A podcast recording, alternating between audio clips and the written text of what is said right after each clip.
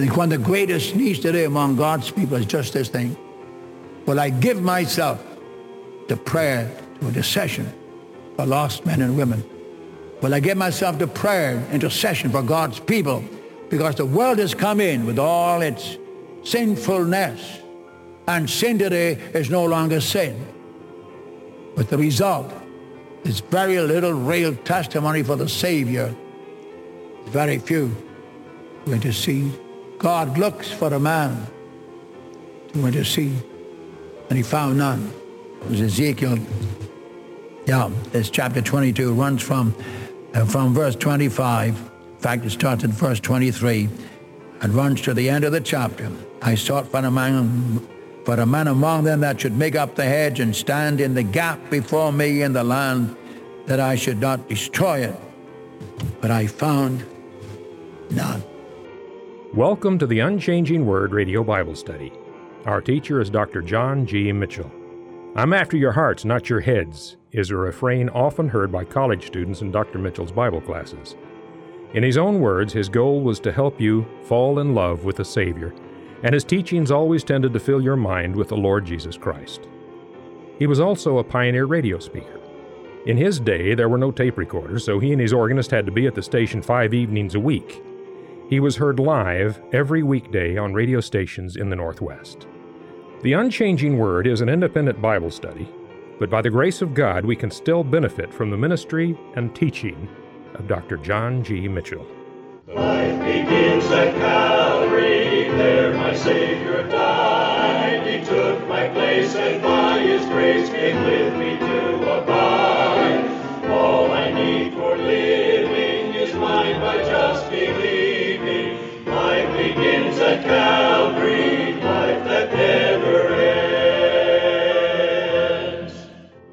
In our series on the spiritual life of the believer in Christ, we have now come to a practical matter of the Christian in his walk with Christ. This has to do with prayer. Praying in the Spirit is brought to our attention first of all, and this is important for fellowship with God. Dr. Mitchell takes us to Luke chapter 11, verses 1 through 10, and here our Lord addresses the disciples' request for him to teach them how to pray. They knew that John the Baptist had taught his disciples how to pray, so now Jesus' disciples wanted to know how as well. Now, not only does our Lord teach what to pray, he illustrates by way of a parable how to pray. So let's open our Bible to Luke chapter 11, verse 1. Here, Dr. Mitchell presents Jesus' teaching on prayer on the Unchanging Word Bible broadcast. Let's look at this for a few moments. You'll notice in this book of Jude, we are to be, and by the way, Jude is a book of the last days, gives to us the, uh, the teaching, the false teaching, I should say, and the lives of these false teachers. What shall we do? Then you have these verses where you're to pray in the Spirit. You're to be a studious one, praying, loving, hopeful, compassionate. Let me read you something. Prayer is the only power in the world to which God will yield. It's a quotation. I think I got this from E.M. Bounds. By the way, if you get a chance to get that book, E.M. Bounds on Power Through Prayer. I used to read that book quite a bit. You should drive me to my knees. Power Through Prayer by E.M. Bounds, if you want it. It's a quotation from him. Prayer is the only power in the world to which God will yield. Listen to this one. Prayer links the believer to omnipotence. Prayer leads the believer, links the believer to omnipotence. Jesus said to his disciples, if you have faith as much as a faith as much as a mustard seed, you'll say to this mountain, be removed. It shall obey you. I suggest, by the way, in that connection, put in Isaiah chapter 40, the whole chapter. Worth reading. I like to read that over and over and over again. Now, God is looking for men to pray. And I'm, I'm going to take time on this. If you got your Bibles, turn to Luke. Luke chapter 11. Luke chapter 11.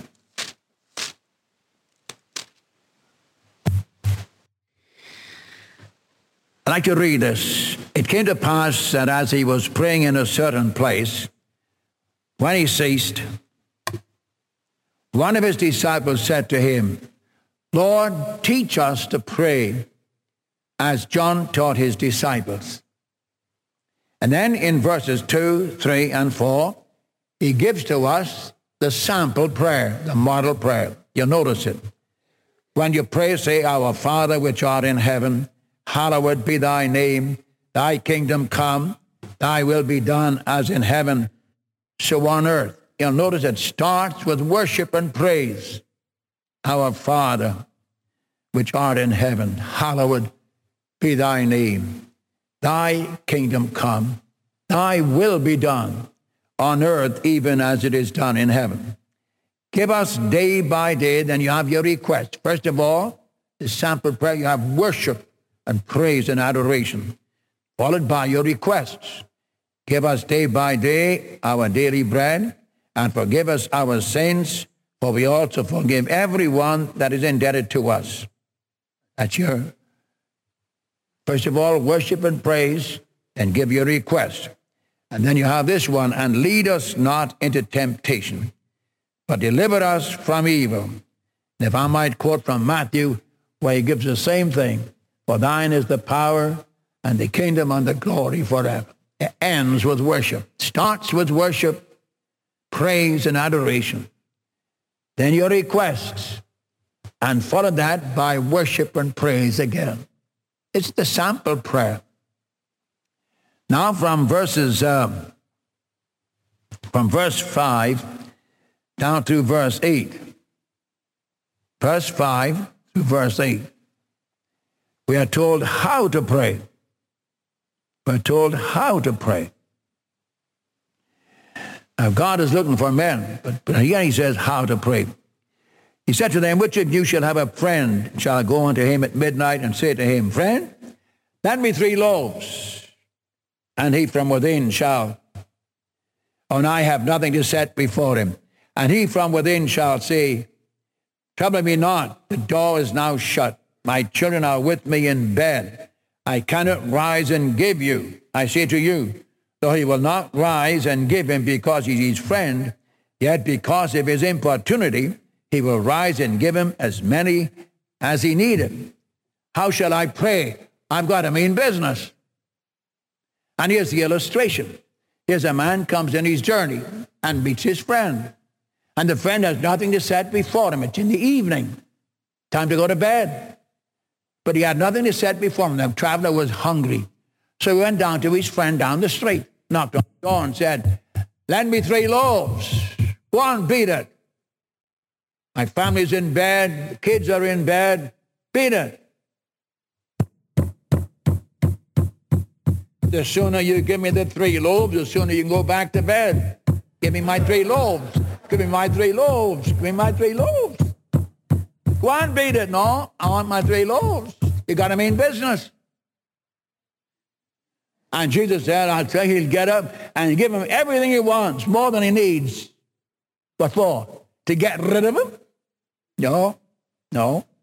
You've got a heart. Their friends. When you pray, do you mean business? Or is it just some form you go through? Now, I say very frankly, it's so easy to get down and pray and give your requests. There's very little worship, very little time given to praise and adoration. We make our requests, get off our knees, and we haven't been praying for more than two or three minutes. Hmm? Then you get off your knees and you forget what you prayed for. Anybody not guilty? We're all guilty. Prayer is not just a form to go through. You've got to mean business. And then the third thing, I don't want to spend too much time on this, but the third thing is the encouragement to pray. Let's, let's read it now. I say unto you, ask, and it shall be given unto you. Uh, seek, and you shall find. Knock, it shall be opened unto you. For everyone that asketh receiveth, and he that seeketh findeth. And to him that knocketh, it shall be opened. If a son shall ask bread of a father, will he give him a stone? If he asks for a fish, will he give him a serpent? Or if he shall ask for an egg, will he give him a scorpion? If you then, being evil, know how to give good gifts unto your children, how much more shall your heavenly Father give the Holy Spirit to them that ask him? Now, remember, this is before Pentecost. God will not withhold heaven's greatest gift when you come to him and you mean business. Ask, you shall receive. Seek, you shall find. Knock, it shall be opened unto you. I'll not even withhold heaven's greatest gift. You got to mean business. But the encouragement, I'll not even withhold heaven's greatest gift to you. So you have in this chapter, chapter 11 of Luke, the model prayer. How to pray, you got to mean business. And you got the encouragement to pray. He will not withhold heaven's greatest gift. I think I would also put in there Luke chapter 18, the first few verses. Men ought always to pray and not to faint. Then the Lord tells the story of a man about a woman. You remember pleading with somebody and uh, the judge put up with it just so long and then to get rid of the woman, you know, it's like the disciples said to the Lord one day when that Syrophoenician woman came. And the disciples said, Lord, send her away. You never get rid of that woman until you meet her need. You remember that story? And Jesus said, I'm sent but to the lost sheep of the house of Israel. Lord, help me. I can't take the children's bread and cast it to the dogs. Dog I am, but give me the crumbs. Oh, woman, go home. Your daughter is healed mean business. And I just trust that you'll come into that place in your life where you'll take the time to wait upon God, to mean business with God. I tell you very frankly, God means business with you. Do I mean business with God? This is what we have here. Got to mean business. Let me, let me suggest something to you. God is only, God is looking not for crowds. He looks just for one man. One man's enough. Do you know that? Let me read you a verse. Jeremiah 33, 3. Maybe you know that verse. Jeremiah 33, 3.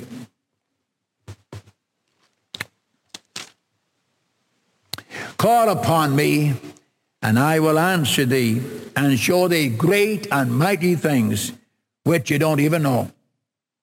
Doors wide open. Call unto me. I'll meet your every need. What do you know about God? What do I know about God? I mean experientially. You can get your mind filled with doctrine, and that has its place. You can be a good theologian. Bless your heart, I wish you would. But with all these things, there must be something where you have a personal relationship. You come into the presence of God. Is he not your father? Is he not your father? Amen. Now, I've been a pastor for many, many years, and I've been in homes where the kids said, Mom, you've been eh? pleading with the mother. And boy, they, they mean business. And they get rid of the kids from the mother gives it to them. Got to mean business. Men ought always to pray and not to faint. May I tell you, young people, it's easier to, to faint than it is to pray. Got to mean business. Let me suggest this. It's a quotation, by the way, I'll give it to you. Satan fears nothing from prayerless studies, prayerless work, prayerless religion. He laughs at our toil. He mocks our wisdom, but he trembles when we pray. It's a quotation from Bounds again. I'll read it again. Satan fears nothing from prayerless studies, prayerless work, prayerless religion. He laughs at our toil. He mocks our wisdom, but trembles when we pray. God's looking for one man. That's enough. God's going to destroy, let me give you some illustration of that. God is going to destroy Sodom and Gomorrah, but he'll not do it when he talks to his friend Abram. You remember that? And when he told Abraham what he was going to do, I read, by the way, that's in Genesis chapter 18. I read that Abram stood yet before the Lord. That is, he stood between God in his righteousness and holiness and Sodom and its terrible corruption. They began to plead with God.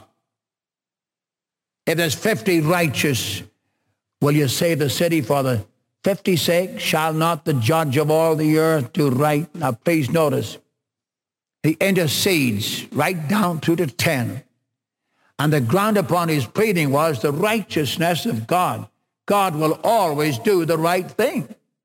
If it lacks five of the 50, 40, 30, 20, let not my Lord be angry. If it's just 10, yes, Abram, I'll save the city for the ten's sake. And 19, you get chapter 19 of Genesis, you have the destruction of Sodom and Gomorrah. Then I read this in the 19th chapter. And God remembered Abraham and delivered Lot and his family. Here's a man, a creature of the dust, standing between a holy, righteous God in his righteous judgment and his cities in their sinful corruption. One man, that's all you need. You take Exodus chapter 32. Here's Moses up in the presence of God receiving the law. And while he's up there receiving the law, Aaron and the people of Israel get restless. And the people say to Aaron, up and make us gods. As for this man Moses, we don't know where he is. And you remember he asked for their jewels and their money, whatever it was. And they made a molten calf and worshipped the calf. And Aaron said, these be thy gods, O Israel, who brought you out of the land of Egypt. That's what's happening down here in the plain. And up here in the mountain, God said to Moses, let me alone. Get out of the way. And I'll blot them out. I'll get rid of that crowd. And I'll make of you a great nation. Boy, Moses could have said, boy, here's my chance to be the head of a great nation. No. Said to God, you can't blot them out. If you blot them out, you can't keep your promise to Abraham, Isaac, and Jacob.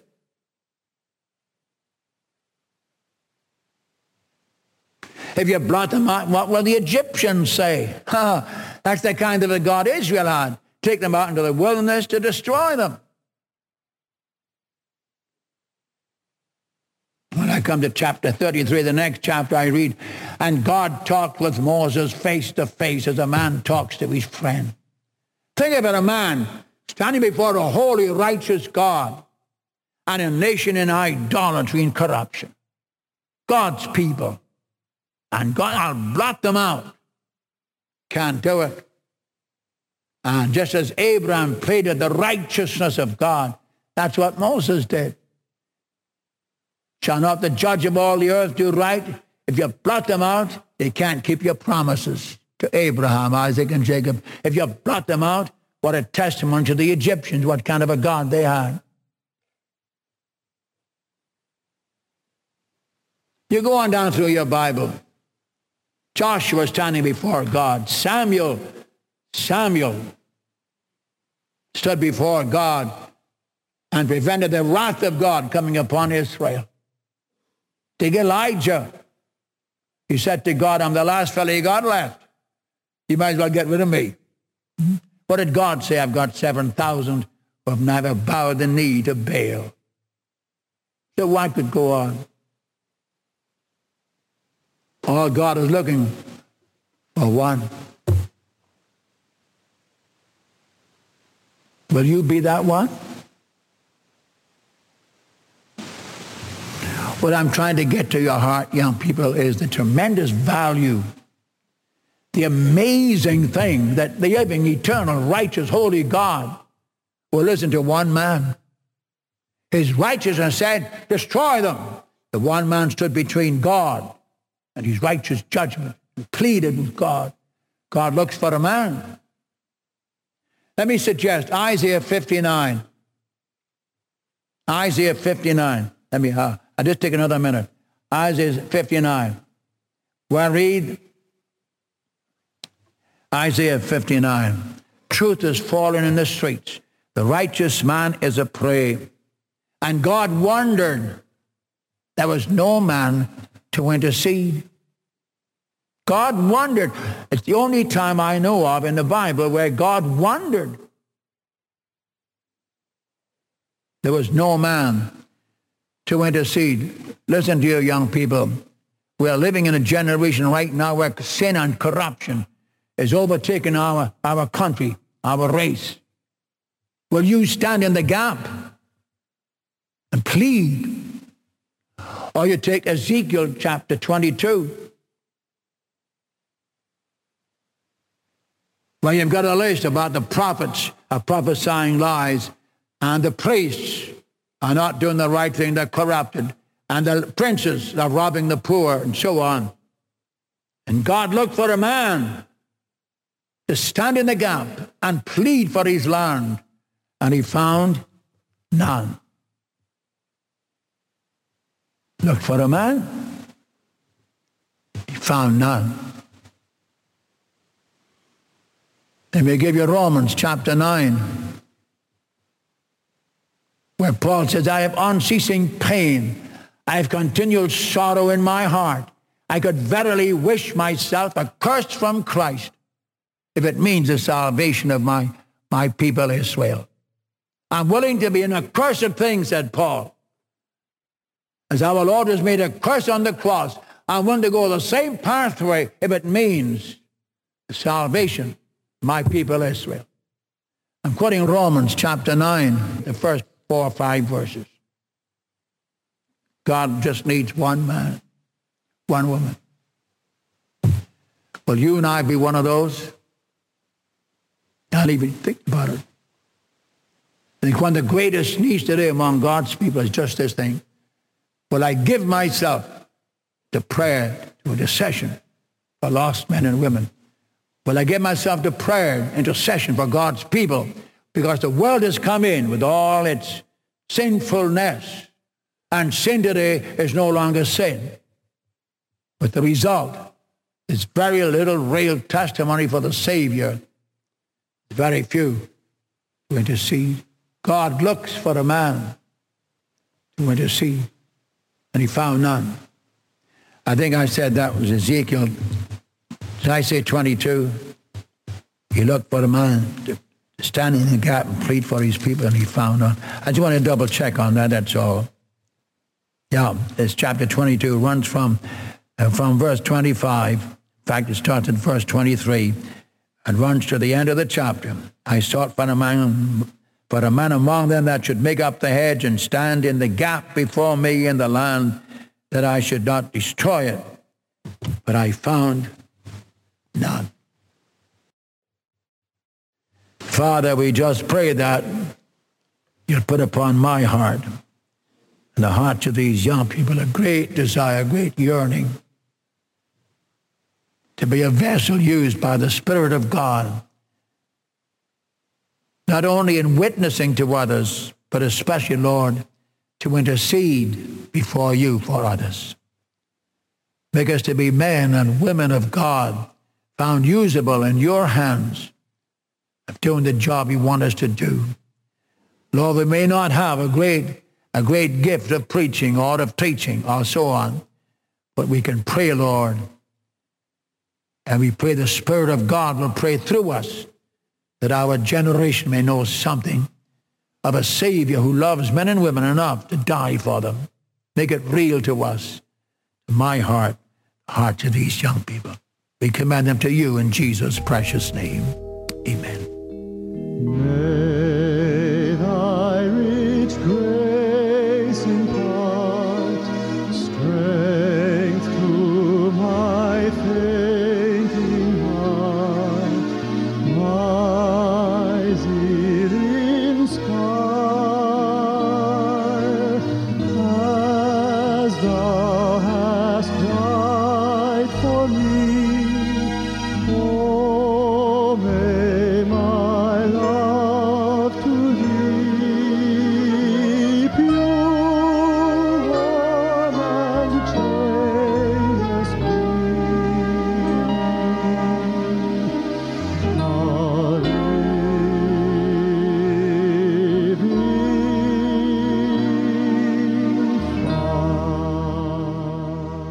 Thank you for listening to the Unchanging Word Radio Bible Study today.